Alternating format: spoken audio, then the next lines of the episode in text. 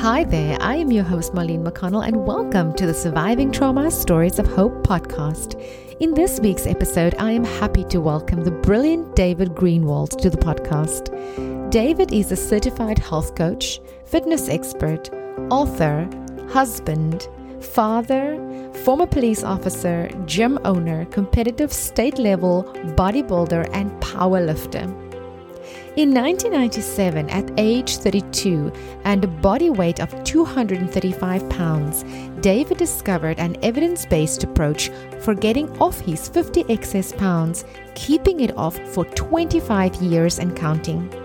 Since 1997, through his company Leanness Lifestyle University, David has been helping student members from every walk of life lose excess fat, keep muscle, and manage this crazy life.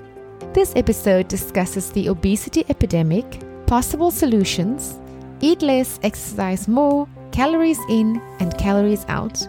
We also talk about the lack of willpower, food addiction, nutrition, how to keep our self promises and stay on track, getting started, the link and the link between ultra processed food and mental health.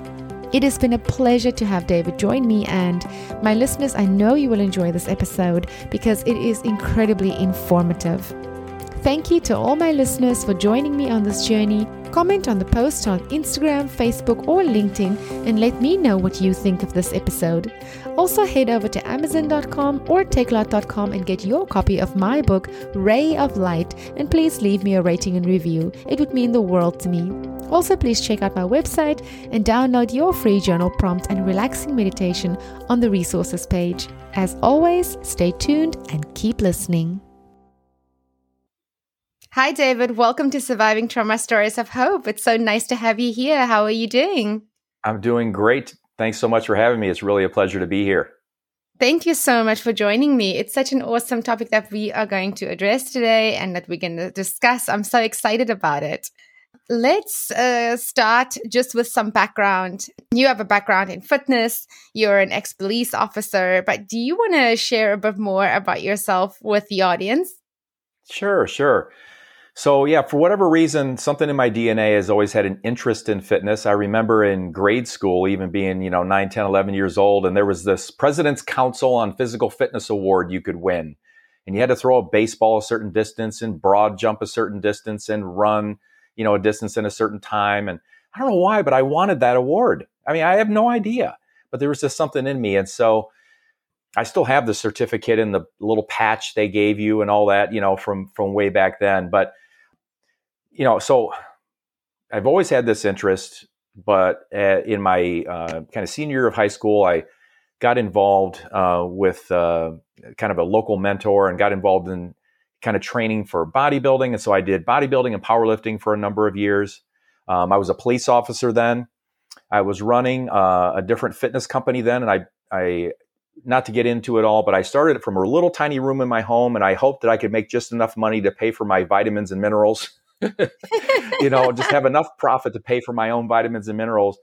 And lo and behold, while I was a while I was a police officer running this little before the internet, no internet then, you know, kind of side gig, I um, built that thing into almost seven million in revenue and 45 employees over the next five or six years. I mean, it, it, I was as surprised as anybody. Trust me. Wow. And I only say that because because of that, I ended up with tens of thousands of customers, and they knew I was involved in bodybuilding and powerlifting, and I had gained weight, gotten lean, gained weight, gotten lean for power, you know, for powerlifting and that. And it was the early days of the internet, and people were emailing me, "Hey, Dave, can you tell me how I can get off 30 pounds and keep it off? You know, can you tell me how I can lose 50 pounds and keep it off? Whatever." And oh, of wow. course, it's always said like it's just, it's no big deal, just real quick. You know, if you get yes. a chance, you know, if you could, and in the early, especially the early days of email, it's like if you just email me the answer real quick, you know. Well, I, I wanted to I wanted to help them, and I gave answers that you know were good, solid, but they're short. They're not enough. They I knew early on I was doing them a disservice. So this is around 1998. So I'd been a police officer for about 10 years by then, and um, I'm running this company. It's doing quite well and I said, you know what? I have so much more in me to give. I'm so passionate about wanting to help people get to the healthier place So I wrote almost a 500 page book, created, I was an early uh, adopter of the internet. I created this online environment uh, so we could have this amazing two way communication with people in the health and fitness space. Yeah. Um, and so I've been running uh, Leanness Lifestyle University since 1999 virtually. Um, so we've been helping yes. people virtually for 23 years now, and um, still just as passionate today. Which I, I, know it's not hard for people to kind of hear in my voice. It's just so natural. I just really get, I really am just so um, enthusiastic about being able to help people in this space who are looking to, you know, you know, get from some where they are to someplace healthier and better. So here I am, married, three grown kids, little Maltese dog that we love to death, and um, just loving life. What's the little guy's name? Scoop. Scoop, like a scoop of ice cream. yeah, he's just a, a, little white nine pound Maltese of just uh, you know sheer love and terror. You know. yeah, lovely. I love it. I love it. I love it so much. So you started this lifestyle university and um, helping people in the early days. I mean, what was the the uptake like because this was before we had internet i mean now we are used to everything is yeah. online you get on instagram right. you know you see the ad but right. what was it like starting all of this uh, to the full capacity that you did in those early days it's a really interesting question so i built and wrote.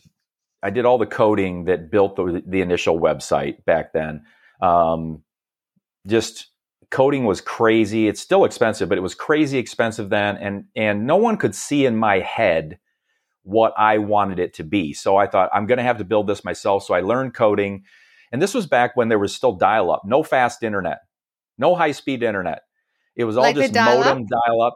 Yeah, it, it had to, it screeched. It it dialed through the phone and screeched and made all kinds of noise. And you couldn't be on the phone in your home and be on the internet at the same time. You know. Yes. And you know, here I am. So I'm a police officer still, and I'm building this thing, and I'm I'm I'm I'm doing this, and, and I'm getting disconnected, and you know, I mean, just oh, it was just it was crazy to think about you know what we were doing back then. But anyway, I was just really enthusiastic about it because it was the first time we really had a way for two way communication. So here I'd written this book, but as an author, how can you really have interaction with people who might read it prior to the internet? Really tough. I mean, unless you're in person or somebody would send you what we call snail yeah. mail now. You know, I mean, unless they had that, it was tough. Well, when the internet came, yeah, people could read my book and say, Hey, Dave, I read this, but I have a question about this or hey dave i read this and whatever i have a thought about yeah. this or i disagree with this or whatever it may be we could talk about it. And uh, so it was really it, it, was really really something. I, I know that we were one of the very first to ever put you know a health and fitness site on the internet back then and it's been amazing and i've met so many people that i never in a million years would have ever met had we not had this amazing invention. That's wonderful that is so amazing. And I mean, you know, they they also became your clients. And it's interesting how you say that they all were saying they were sending you these emails after they're reading um, your book and saying, "Oh, Dave, I, I, need to just quickly do this. Can you can you answer this to me?" Yeah. But if we look at right. all of this like on the broader scale, there is you know, a, a, serious problem that we experience in most countries in the world, and that is obesity. And if we think about, you know, yes. like, you know, this quick fix, I have to wonder, you know, sort of, yes, we have the answer for it, we've developed that, but what what is driving this obesity epidemic you know in the world and and and what do we do about it it's a that's a great question, and it's one that I think about all the time. And so, um, and study it every day, and work with clients who are suffering from the consequences of what's going on every day. So, in our modern society, especially in the United States, but in developed nations, and the United States, from all I know, does lead the developed nations in the problem of obesity. We have the highest obesity rate. Um, in 1970, in the United States, our obesity rate was 15% of the adults. It's now 43%. By 2030, they're anticipating it's going to be 50% in the United States. Wow. So we, we do not have a handle on this. All of the public health initiatives, all of the high level uh, health education um, that has come, come about from government, from top educators, all the programs that are out there, it has not addressed this incredibly obesogenic, and I'll explain that word, but this incredibly obesogenic society that we're living in. And by obesogenic, I'm just referring to all of the factors that contribute to the behaviors that lead to obesity. And these can be external factors, these can be internal factors within us, but there are so many of them and they're underappreciated, underrecognized, underdiscussed. And people have a notion to some degree that because they've been told this over and over and over, that it's all things in moderation, calories in, calories out. Just eat less and exercise more. Right. But the reality is that while there while there is a math to this, there is energy input, energy output, energy, you know, energy expenditure, energy intake. And we can predict with some decent accuracy if I know the gender of the person, the age of the person, the height and weight of the person currently, um, general general daily activity, I can predict within you know a few hundred calories what it's going to take for you to gain weight, stay the same, or lose or lose fat. Right. And we can do that over, a, or if we evaluate a three to six week period, I could predict pretty accurately if you were able to do those things consistently. I can tell you kind of where you're going to be. So there is a really important factor of calories. So when someone says, I, am not going to say calories in, calories out uh, from the math perspective is wrong. Um, it's not. I say it this way calories are king, but they're not the only thing. There's a lot more to this. We can't just say eat less and exercise more. I could scream from the tallest building in your city, eat less and exercise more from a bullhorn, and no one's going to change. That's right. They're all going to look up and say, Yeah, I know. I've known it, you know, for 30 years, or I've known it for whatever. I, I know. But how do I do it? And so what's going on with obesity was the question what's what's what's driving it? The single greatest factor driving it are all factors that contribute to the overconsumption of ultra processed food. And there's a number of factors that do that. Number of fast food restaurants their location easy access ex- inexpensive number of convenience marts what's in there 24/7 access to all of this we didn't hundreds of years ago, we didn't have this. Even decades ago, we didn't have 24 7 access, you know? That's right. You know, it's just, it's a really new phenomenon. We are biologically hardwired to be driven toward calorie dense edibles and drinkables because that's what kept us alive during all the periods where there was famine, kept us alive when there were uh, many periods where food wasn't plentiful. We or were driven to the calorie dense, let's stock up our body says yes we know what to do with this. We'll store the we'll store the fat and we'll be ready just in case food isn't around for several days or whatever it may be. Well that's not the case now. We have so many opportunities to eat and it's such a part of our woven into our social culture and environment. And all of these things are obesogenic factors. We've got more opportunities for less activity now. That's an obesogenic factor. We have the opportunity right. to physically work less kind of a you know uh, more generalized of course. There are people work very hard physically but generalized we have much more opportunity to, to physically work less now. And you know other obesogenic factors include just parental and guardian modeling. The obesity rate for kids is staggering now. Diabetes in kids didn't used to be a thing. It didn't almost didn't exist. And now it's becoming quite prevalent you know in children.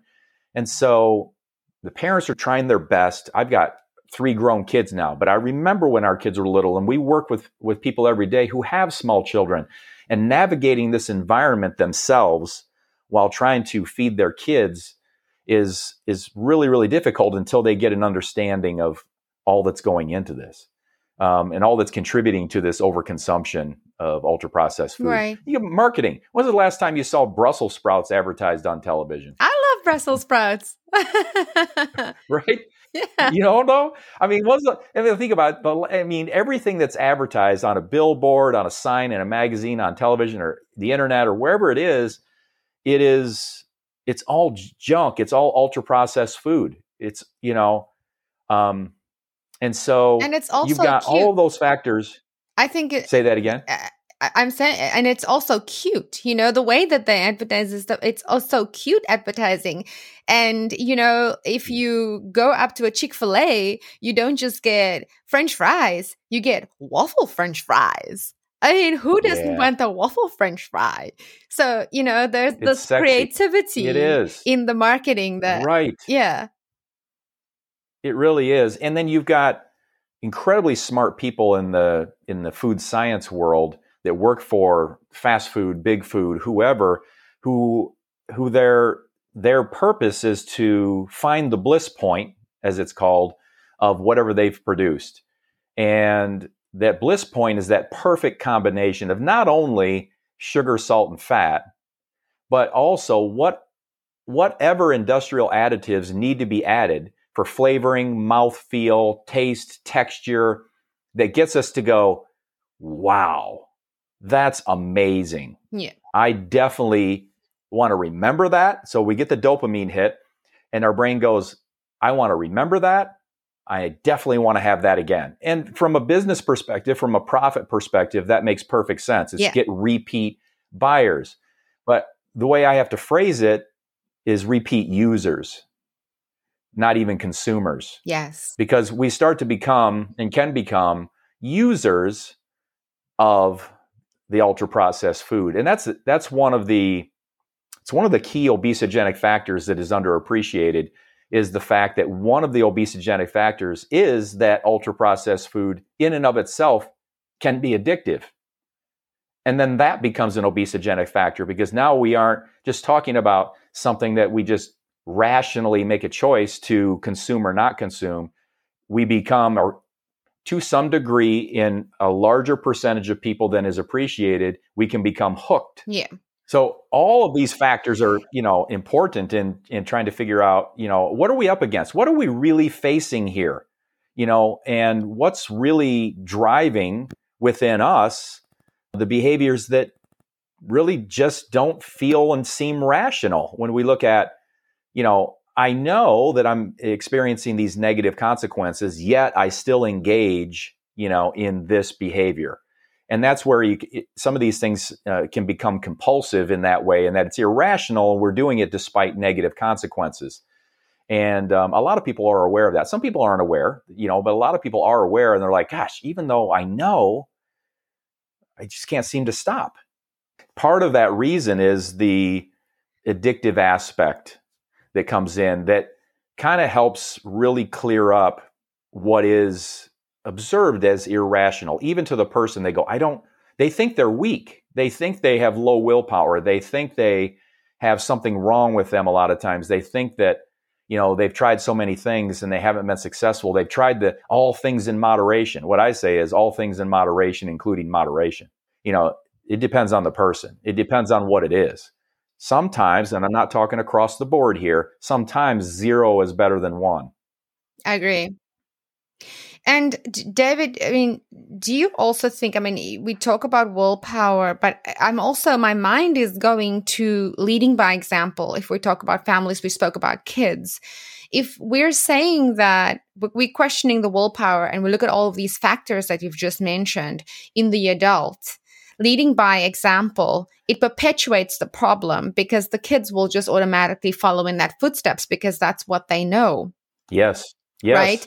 How do you deal in your business with breaking that cycle? starts with the parents. It starts with the guardian or the parents. We do everything we can to um, help the parent guardian do what they want to do, which is get healthier, get to a healthier place, live healthier, lead by example. They want to lead by example. They want to give their kids be a good role model for their kids. Um, some a lot of them are confused at first. They underestimate because it's all things in moderation. That's the message. And don't get me wrong, I'm not against moderation. I just want to make the just making the point that each person is going to have a need for some uniqueness in their plan and and perhaps a level of adapting where maybe certain things aren't available in the home for the adult Right. maybe they can be available at a restaurant and you're fine, but if you have it in the home, it's overeaten. Maybe this, there's all kinds of factors that go into it. Um, maybe it's a specific type of ultra processed food. Maybe it's a time of day. Maybe it's a social situation. Maybe it, whatever the situation is, we may need to come up with a plan that helps them to, I'm going to say, quote unquote, abstain from that trigger situation, the trigger environment, the trigger food, so that they can so they can navigate that. So as far as the lead by example, it's so critical because you know now that my kids are all grown, 28 to 33 years of age, I get to say, looking back on it, that they hear us, but they see us, and what they see us do, even though they may just respectfully not say anything, depends they do see what we're doing, and that means a lot to them. So um, we just have to do what we can. I'm not trying to put, I don't want to put more guilt and blame and pressure on parents, but as the as the parents lead, there's a greater likelihood that the children are going to follow. And it's not about perfect; it's about you know making progress in the area of where we want to increase real food and decrease ultra processed food. Okay. So some people would say, I feel sluggish. I feel really um, overwhelmed. You know, I have all of these things going on in my day. You know, work is getting me down. You know, come home, it's kids, it's, you know, all the daily grunt stuff right. just gets too much. From my personal experience, I know that exercise is something that really lifts your your mood from all of the different endorphins that are released within your body that is something that can help i know that you know uh, stretching is yes. something that can alleviate back pain ankle pain wrist pain that you know within your body and it can help you age more gracefully but for some people, they have a mental block about exercise or even stretching or anything of the kind, even if they have to do it from the television being prompted in the safety and comfort of their home. So, how would you advise someone like that and tempt them to lean more into an active lifestyle? It's a great question. We we can't force anyone to have I'll say a strong enough why to want to do some of the basic things. And if not, then whatever they can do is is what they can do. I'm going we're you know, we're going to try to increase just general daily activity. Just walk. Just do something that's not sitting based, you know. Um, but as we can, mm-hmm yes, we, you know, your body can be all the gym you need, especially in the beginning. You know, you don't need equipment to get an incredible workout and a short, and when I say incredible, it doesn't have to be, you know, just sweat pouring off you, but I just mean a good workout. And it can be sweat pouring off you. You're in a literally laying in a puddle of sweat when you're done with nothing but your body being used as the exercise vehicle. Um, yeah. But it can also be quite moderate where you are moving and it can take five minutes and it doesn't have to be some, it's got to be at least 30 minutes or it's a waste. That's not true. Um, movement, you know, can be, can be movement in good. So we want them to start wherever they are and incrementally try to just take the next step, whatever, whatever that may be. It may be as simple as if someone has, if they're in a particular neighborhood where this makes sense, you know, walking around the block once a day. It can be, um, you know, just doing five on your knees push ups. You know, you don't, it doesn't have to be five lean against a wall push ups. You have begun strength training at that point. And the other thing I'd say is one of the things I like to do is people, a lot of times, and often many years ago, unbeknownst to them, they'd kind of gotten into the habit of breaking self promises in this area. I'm not saying in other areas, and this isn't about a character moral thing. It's just years ago they had said, I'm going to do this. And then that promise didn't hold up. You know, like, oh, it fell down, you know, it fell apart the next day or yeah. whatever happened. And what happened, what a lot of times happens is that habit of saying, making a promise to yourself and breaking that promise in the health and fitness space becomes a habit. So I'm a huge fan of making a I, I, I say it this way let's make a deal with the universe. And this is just how i think about it. You know you're making a self promise but it's i think i say make a deal with the universe where it's something so incredibly small. And i say to people no no no think smaller okay i'm gonna do whatever for seven days oh my gosh you know don't that's way too big go smaller okay i'm gonna exercise today for an hour and a half oh my gosh that's way too big go smaller you know, I'm going to exercise today for 30 minutes and I'm going to, oh, that's big. Okay. can you go smaller? I'm like, geez, Dave, you know, what do you want me to do? And I was like, get small, but I want you to make a promise to yourself that you're going to do it. And I want you to feel 95 to 100% confident that you will do it. Okay. I want it so small that in your crazy busy life, yeah. you're like, oh, well, I can do that. I mean, and it can be as simple as, yes, you could take your say you've got tennis shoes that you exercise in or whatever take your tennis shoes and put them where you might put them on. I don't know. Take your workout clothes and lay them out. You don't even have to put them on. Just lay them out you know um, some people will say i'll say you know if they don't belong to a gym if they do i will go to the gym but i make no promises that i'm going to work out. Great. Perfect. Awesome. But the idea is, or when it comes to nutrition, we might say, you know, I will eat one baby carrot in the next hour.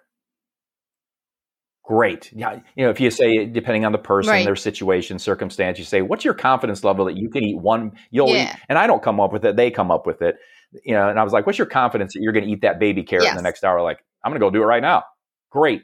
Promise made, promise kept. And the deal is the way you make this deal so you don't you don't bait and switch yourself is if you eat the baby carrot, one, if you just set the tennis shoes over by the door, whatever it is, super small, if you do that, you get credit for it and you're not obligated to do anything else. You don't have to do anything else. You've made that promise for the day, you kept that promise. And what can happen is that habit of making a promise, keeping a promise can get stronger and stronger and stronger.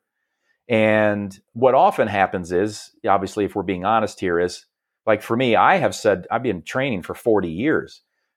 I have said to myself, oh, you know, I do not feel like going to the gym today. I really don't. But I'm not hurt. I am not we injured. all have done right. that at some point. Yeah. David. I'm not hurt. I'm not sick. I'm not. There's nothing wrong with me. I just don't feel. You know. It's, uh, but I should do it today. I really should. It's a good day to do it. And I will say I'm going to go in and I will. I, I, I promise 10 minutes of something. That's me because I've been doing this for 40 years. I, I promise 10 minutes of something. Things like that. What can often happen is because it is the start that stops most people. Oh, I've I've already made the effort to get here. Now I'm here. Now I start in, and now I'm like, oh, okay, I actually feel pretty good now. And it isn't always that way. Sometimes yeah. it's like eh, 15 minutes and I'm leaving. I said I could leave and I'm leaving. But rarely has that been the case. And most times when you put the shoes there and you eat the baby carrot, one, even though it's really small, it reinforces the make a promise, keep a promise to yourself, which is so important to people. And it starts to, and that feels good. And when that feels good, we will a lot of times start to do a few more things that are in that area. And we haven't even, if somebody wants to lose, say, 30 pounds, they haven't lost a pound from doing that. They haven't lost anything from doing that, but it feels better. And then we start to honor ourselves in other ways where that feels better. And it can, it can just start to build. But yeah. really, take the pressure off yourself, start really small, start so small that you're 95 to 100% confident, and then get, let yourself off the hook if you do that. You don't have to do anything else. I just think that's a great way to start on keeping self promises and um, kind of reversing what has probably become the opposite. That is so awesome. And it completely mm. resonates with me because when you want to start something new, it's always so challenging because sometimes you don't know where to start. Sometimes you go to the gym and you have no idea where to start or what to do. But I love that, you know, you break it down into all of these small bits that eventually when you get to that space where you do yeah. the exercise, you feel accomplished, yes. even if it is something small. That's really good for your self worth because you feel like, you know, you feel worthy. I've done this. Yes. I feel accomplished today which is amazing. And I think, you know, when you do that, it, it, it also helps with changing your mindset. Because if today I feel like that, I might crave and I might want to feel that again in a day or two days time. Yes. So it's it's wonderful. Thank you, David. Yeah. So there's something that eh, for me always in my personal experience has always come up and that is the link between mental health and exercise. You know, I used to always run late when I uh, had to meet my personal trainer and we had to start our exercise program. And, you know, after weeks of running late, I would really start feeling a bit off balance overall. And the first thing I would do is I would reach for help. And given my background, I would go to my psychologist. And whenever I get there and I explain all of the reasons why I'm there, oh, I didn't get to the gym. I don't understand why I'm not getting to the gym. I was late again to the gym. One of the first things that, you know, we would talk about is you have this great awareness to identify that you are depressed. And when we become depressed and when we start feeling down, the things that takes some effort in our lives are the things that start to, to slack. So that was always sort of the alarm for me. I mean, I want to know if there is a link between the food and the nutrition, the exercise that we do, and our mental health. How are these connected, David? Oh, it's just, you know, you just see my guttural response is just, oh, you know, they're so connected in every single way. Um, you know, exercise is a known antidepressant, anti-anxiety, stress reliever. Um, there have been research studies that have that have shown that. Again, I'm not saying for everybody, but uh, a large number of people that have a lower level of depression that exercise has been more beneficial than drugs that have been administered, so on and so forth. And I'm not saying one over the other. Speak with your your physician, psychologist, psychiatrist, obviously. But the research is very yes. clear on that that it's an amazing antidepressant, anti anxiety, stress relieving, um, natural, um, amazing what it does for neurotransmitters in the brain and brain health and um, rewiring the brain and neuroplasticity and all of the science that goes into this amazing brain that can change. It can. We used to think that the brain at you know in adulthood was that was it. It was fixed. It, it, it, couldn't change, but it can, and it can rewire, and it can get healthier. It can also get sicker, but it can get healthier if it is sick. And then when we look at, and this, that's just such a, oh my gosh, it's such a, an amazing avenue to follow to get better mental health is in the exercise. But I got to say, the food side is and can be as powerful. And I, I, can speak from personal experience, you know, on that. I've got obviously both sides, and I've had for for for a long time. But there was a period where things we may not have been sensitive to when we were teenagers or at 20, we may become more sensitive to when we're 30, 40, 50, 60 years old, whatever it may be. You go, well, I've always been fine eating this way, and I've eaten this way from the time I was a teenager, 20, and I was always fine. But now I'm noticing something negative. And for me, what happened was my wife asked me, you know, 20 years ago, she asked me, why are you depressed? And I was really like, oh, you know, and I said, I don't know. And but I knew she was right, you know. And I amazing family, wife, kids are great, money's okay, you know, business fine, home, shelter. I mean, all the things you're like, what else do you want? You know, it wasn't like I was missing something. Mm-hmm. And um and I wasn't at that time working through wasn't working through something traumatic. You know, I've had a mother that was killed in an automobile accident when she was 53 and oh my condolences david lived through that and worked through that and and i don't compare in any way shape or form things i've had to go through compared to what other people have i'm i consider myself incredibly blessed but anyway my point is I, what, I didn't have that going on where you might go why are you depressed well because i just i'm in grieving you know i'm you know I didn't have that. It, that that wasn't it. And so I was like, I don't know. And I was eating at the time. You know, this was in the '90s, and it, and I was eating at the time. You know, kind of the the low fat, healthy, but it was still full of chemicals and it's still full of industrial additives. But I wasn't thinking about that then. Um, I mean, not a lot. And I went, well, let's get rid of it. I mean, let's eat real food. I mean, I, I in my head I was resistant to it. I yeah. was like, I shouldn't have to do this. I'm eating I'm eating yeah. low fat. I'm eating low fat healthy, you know. I you know, I get the whole I get the whole wheat bun. yes. I do the baked Lay's. I do the, you know, whatever. And and here I am just, you know, I, I'm like, you know, I'm old enough where I can say, you know, Eeyore from Winnie the Pooh, you know, with this black cloud following him around you know, and uh, always a black cloud hanging over my head. That's how I felt, you know, and and I couldn't explain. I had no explanation, and so I kid you not, I went real food, and within three to five days, I went, oh, there's a blue sky up there, and I went, okay, okay, all right, that's not science. I'm an N of one. That doesn't that doesn't prove anything dave. You probably just had some good things happen in your life mm-hmm. this last week and you're in a good mood. Okay. And i went okay. Well then go back to eating the way you were. And it wasn't full of junk. It was quote the healthy low fat you know. And within three to four days here's the black cloud. And i went oh come on. And i didn't want to do it. In my head i'm like i shouldn't have to do this. I never had to do this. Why do i have to you know? And i went all right let's do it again. I did it six times over the course of like two and a half months. And I finally was like, okay, this is what it is.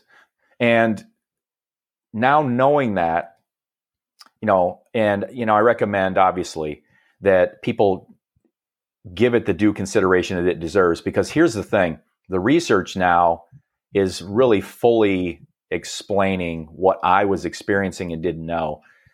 Ultra processed food the research is coming out almost daily, if not weekly, on ultra processed food and mental health. And there's such a tremendous negative effect on it. It's uh, and it just correlates. The lines just follow each other. As ultra processed food consumption goes up, mental health goes down. I should say they they're, they're opposing. You know, so one line's going down, one's down. You know, mental health going down, ultra processed food going up. And so the more that it's consumed, the more depression, the more anxiety, the more lethargy, the less, the more foggy, less, uh, less sharp, not as much mental energy, less cognition. Um, there are even uh, there's even research that shows that you know in kids and adults that the increased use of ultra processed food results in lower IQ. So there isn't a study I've seen, and I've looked at every single thing I can get my hands on for the last 10 or so years, I haven't seen a single study that says that a high, the highest users of ultra processed food have a neutral or positive effect on mental health. It's always mm-hmm. negative. It's just to what degree. So it's so incredibly powerful. So I can't stress enough to people don't minimize yeah. its power. You know, um, it could be it could be the reason why you're feeling like you are. It may not be, and I, I, don't like to necessarily give it a single, but it could be the reason. It's it is that powerful. And since in the United States, sixty to ninety percent of what's consumed is ultra processed food. Yeah, it didn't used to be that yeah. way. You know, um, what what we call real food today is what our great grandparents just called food. Yeah. Yeah, it's true. They didn't have the ultra processed foods. Yeah. So at the Leanness Lifestyle University, what what is the services that you offer for the listeners who would love to work with you? Sure. So we everything we do is is virtual in the sense that it's all you know online. There might be some on phone. People do have access to phone with me if they set an appointment. Um, but I have coaches that work with me. We are going to reach out to uh, you know any any student or any member that we have at least once a week, even if they don't reach out to us and check in with them and see how they're doing. They have full access to what we call the online university, the online campus. And within that online campus is everything someone needs. There's nothing else they have to download or buy or anything. And it is going to um, help them and help us help them with regard to tracking nutrition if they want to, tracking exercise if they want to if they want to do that. Each day a student gets one educational lesson a day because we're very big on educating people on what's really going on nutritionally, what's what's the evidence-based framework nutritionally we want to follow. Um, again, with regard to exercise, we are not going to try to turn someone into an exercise zealot if it, like you said, it's the last thing they want to do. We're just going to want them to try to just increase daily movement more to start. And we also yeah. are very big on finding things that they, I always say this you may never love exercise, but we, so we may have to just find something that you can tolerate. you know, you're like, the best yeah. it gets is I do it. I do it for my health. You know, it's like that may be the best it gets. And if so, great. But finding things that people enjoy enough to repeat and do are things that we're going to help them do. So we're very personal at helping them do that, finding out where they are nutritionally, having them incrementally improve, giving them the one lesson a day, providing accountability for them um, so that they have someone that cares deeply about their success and cares about them and wants oftentimes i have to tell my coaches remind them we can't want it more than they do because my coaches are like i yeah. want so and so you know so bad to just da da da da da and i'm like i know so there's that and then and then we're going to look at things beyond beyond nutrition and exercise lots of places have that we're going to look at increasing willpower increasing and i define willpower this way the ability to do what needs to be done when it needs to be done whether you feel like it or not. And so some of these things you're not necessarily going to feel like doing. Mm-hmm. So, how do we have the strength and the will and the conviction to do those things when we don't always feel like it? Well, we work with our clients to help them develop the strength in that area. We're going to look at is there a uh, processed food addiction issue? If so, then it isn't all, that's it. Everything's off limits. You can never eat anything that tastes good again. That's not it but it's what might specifically need to be addressed there. Because if we don't address processed food addiction and it is there, then we've got a problem that is going to wreck everything else. Like if mm-hmm. that isn't addressed and we don't look at that, and a lot of places don't, but we do, it's going to be problematic. It's going to keep coming up because we're talking again about that kind of that user situation rather than a consumer making rational choices, you know? Right. And then the third leg that we're going to focus on and continue to build on is emotional fitness. And emotional fitness, kind of the way I define it quickly, is helping people feel authentically good more often instead of regretfully good. You might feel regretfully good if you have, you know, six donuts in the moment. You, you say, in that moment, it felt good, but then I regretted it later. You know, people can have do retail therapy you know, yes. they go out and shop and spend a thousand dollars they didn't have. They felt good when they did it, and they go, "Oh, I just buried myself in debt." So we want to work on being more, feeling more authentically good, and developing the ability emotionally to manage life better, so that life is still going to throw us zingers. It just is you know, it's going to throw, it, it, does to all of us, you know, most days of the week. There's some kind of zinger we've got to deal with. And for some people, it's really, really tough what's being thrown at them at any given time.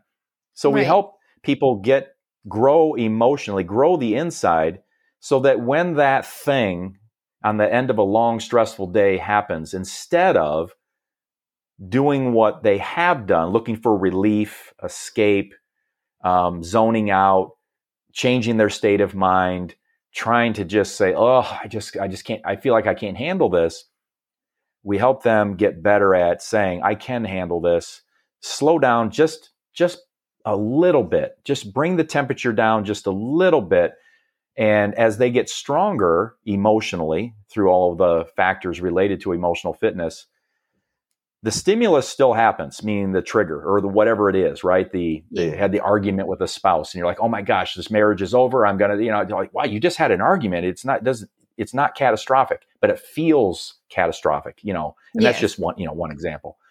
Instead Mhm. of that then resulting in and I and I must soothe this with something that I eat or drink, they can put some space in there and just put a press the pause button a little bit and find an alternative. We help them find an alternative, a coping mechanism, and with skill, it, it's it's not eye color, meaning it's not unchangeable. It can be developed. It, these are Yeah. skills that can be developed. Just because maybe you haven't been good at it up to this point doesn't mean you can't become good at it. And so we look at all those elements. How do we willpower, you know, possible, you know, addiction things, emotional fitness, all tying into helping us to do the nutrition and exercise components more consistently. And we do that Yeah. personally, meeting each person where they are because each person that comes to us is a human. Each person that comes to us, you know, has a heart in their body and a liver, you know, you you know all that stuff. But all right, but what does this person where are they in their journey versus this person? They can be two very very different people and we want to make sure we approach them in the way that supports where they are and what's the next step for them to get to the next the next evolution. I love how you have this holistic approach, David, to, you know, fitness, food, and also the emotional aspect of it. And I think Yes. um, it, it's so important, even having it online, um, because sometimes, you know, I've, I've come across folk that will say, you know, I, I feel too embarrassed to be in the gym to do the exercises in front of everyone Yes. else. But what you are Right. offering is you offering that security. You saying, let's do this in the comfort of your home. You have one person that you are dealing with that you can speak to on the phone or via video call or whatever the communication is. And, you know, we will teach you how to do this. But there's this level of accountability that I really like. You have to still check in with this person because there's a Yeah. face on the other side of it. I think sometimes, you know, when it's just a voice in the darkness of the internet, it's very easy just to discard it. But when It it's is. a real person that you have a connection with, you feel more motivated to honor that engagement and that meeting that you have. And I just love the entire concept. It's it's it's wonderful. So, if anyone wants to, David, work with you and sign up with your team, where can they find you? And obviously, I will link your website, your social media handles in the uh, show notes below for our listeners to sign up. This obviously is available worldwide because it's online. Yes. Um, but how do they get in contact with you if anybody um, who is listening right now would love to sign up? Absolutely. I'm just going to keep it simple. Uh, Everything, the social media links and everything is all on our, uh, you know, on our website. And I would say just go to the website because they can, they could fill out a contact form if they want there. They can, they can uh, take a trial of the program at no cost to them if they want there. Um, they can uh, find the social media links and it's lluniversity.com. Fantastic. Thank you so much, David, for joining me and for sharing with us. Thanks so much for having me. It's really, really been an honor to be here. You're welcome. Have a great day. Take care. You too. That wraps up this podcast episode. Thank you for listening. If you enjoy my podcast, please take a minute to give me a rating and review in Apple Podcasts. Please subscribe in your favorite podcast directory so you don't miss an episode. Please consider following My Centered Life on Facebook and Instagram for daily inspiration. Thank you so much for spending this time with me. You can catch me again in the next episode, same time, same place. Sending you lots of love and light. Bye.